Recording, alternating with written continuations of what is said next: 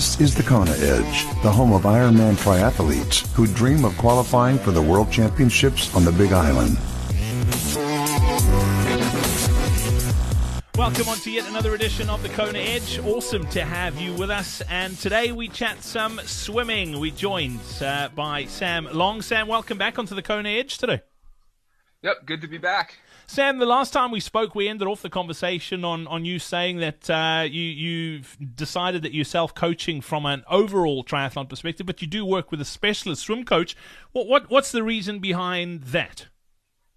Yeah, well, and so uh, I'll talk a little bit about just having specialists in general. I think it's really hard for any one person to be a true source of knowledge in all the fields of triathlon. There's swimming, there's cycling, there's running, there's nutrition, there's flexibility, there's strength work, all that stuff. There's weight control, all that stuff. There's there's dealing with temperature and heat. It's so hard for one person to have the knowledge base to deal with all of that. So I really think finding people who are specialized in each field can offer you more. Uh, and so yeah, I've been I've been working with a specialist swim coach now. I've been working with them for like three years. I, I, that, that's probably the best explanation why someone should have a specialist swim coach I've ever heard. So I think that's brilliant. Let's talk about some of the things that you've done in the water over the last three years. Can you pin it down to a handful of things that, that you think have given you or has given you the, the, the biggest gains in, in the water, things that you've done?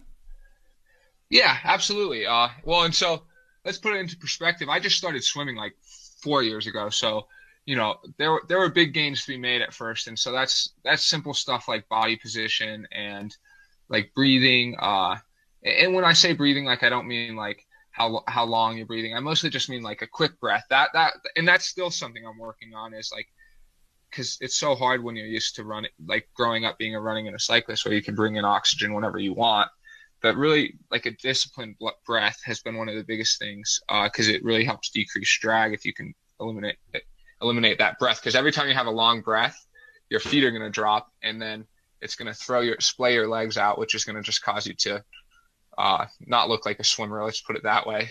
Uh, and, and, so that those were kind of two things, but uh, let, if we get into some more sort of exact things, because I, I don't want to talk about kind of the basics, you know, which are like, yeah, breath control, uh, body position, uh, stuff like that. I think everyone can get benefits from. And it's pretty easy to actually get that stuff down. But sort of the, the stuff that has really helped me was kind of like raising my cadence, uh, really working on like my pull. So really kind of finishing through. I never wanted to finish through, uh, figuring out kind of the right, the right amount to glide. And, and I don't even really want to use the word glide because that's not really the right word, but figuring out the right amount, amount to stretch long as opposed to a short, quick stroke. I think is something that everyone needs to kind of work on. Uh, and so those were kind of the things for me, as well as stable, as well as stabilizing my core so that I could really keep my legs strong and learning to minimize the kick uh, were kind of the biggest things. Yeah, I mean the core side of things is not something we, we touch on often, but it is vital. And it uh, the stronger your core and the more control you have, the better your your, your technique and, and form in the water is going to be. But you also touched on an interesting one, and, and that's cadence and your swim cadence. And and often people want to get faster, and it, I know it sounds really basic, but I mean if you want to swim faster, you need to swim faster. That that's what it boils down to. You need to turn those arms over quicker. And and again, it, it's easy to to turn them over quick, but shorten the stroke. You, you've got to get all those aspects working together. Exactly, because it's like, and and that's why it can be kind of a dangerous game because I see so many. I see it's almost like a dichotomy with coaches where they want you, you know, like this like 40 strokes per minute, super long, almost like catch up freestyle. Uh, or then you get coaches like who are saying like, oh, go as quick as you possibly can, like let's say like a 100 strokes per minute and then you're like you're you know your arms like entering right in your head and you're just generating no power. And so it's it's it's really finding a combination between the two. How much time would you generally spend in the water in a week? Uh, i mean it's it's obviously like you say you haven't been swimming that long and it's something you you get lots of gain out of and you obviously still need to do quite a bit of work on it. Yeah. Oh I, I have a lot of work to do. I'd say my average week, my my typical week is generally uh, between like 20 and 25k in the pool. Uh, but like the biggest week, the biggest week I've done was like 45k, and that was and I did that for a few weeks in a row when I was doing a big swim block. Uh, that that was rough.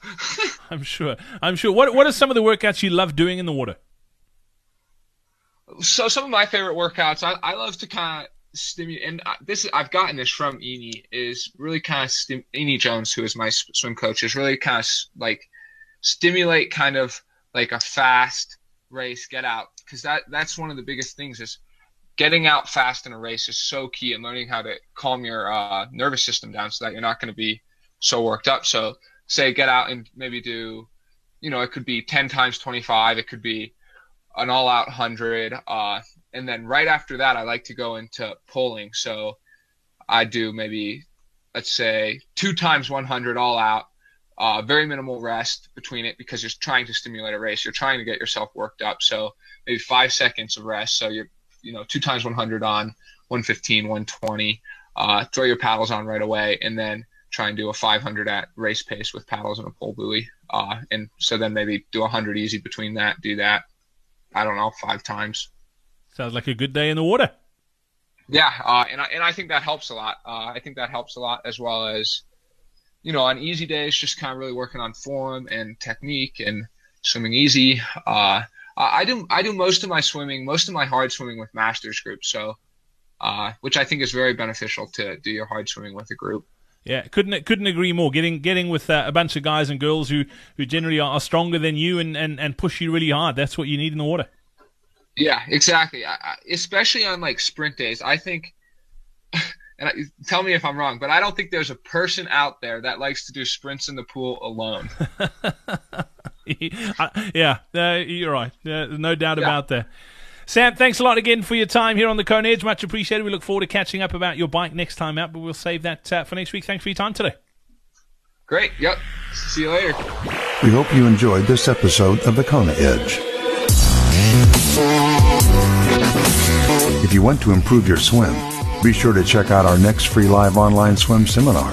Get to thekonaedge.com slash swim seminar to sign up now.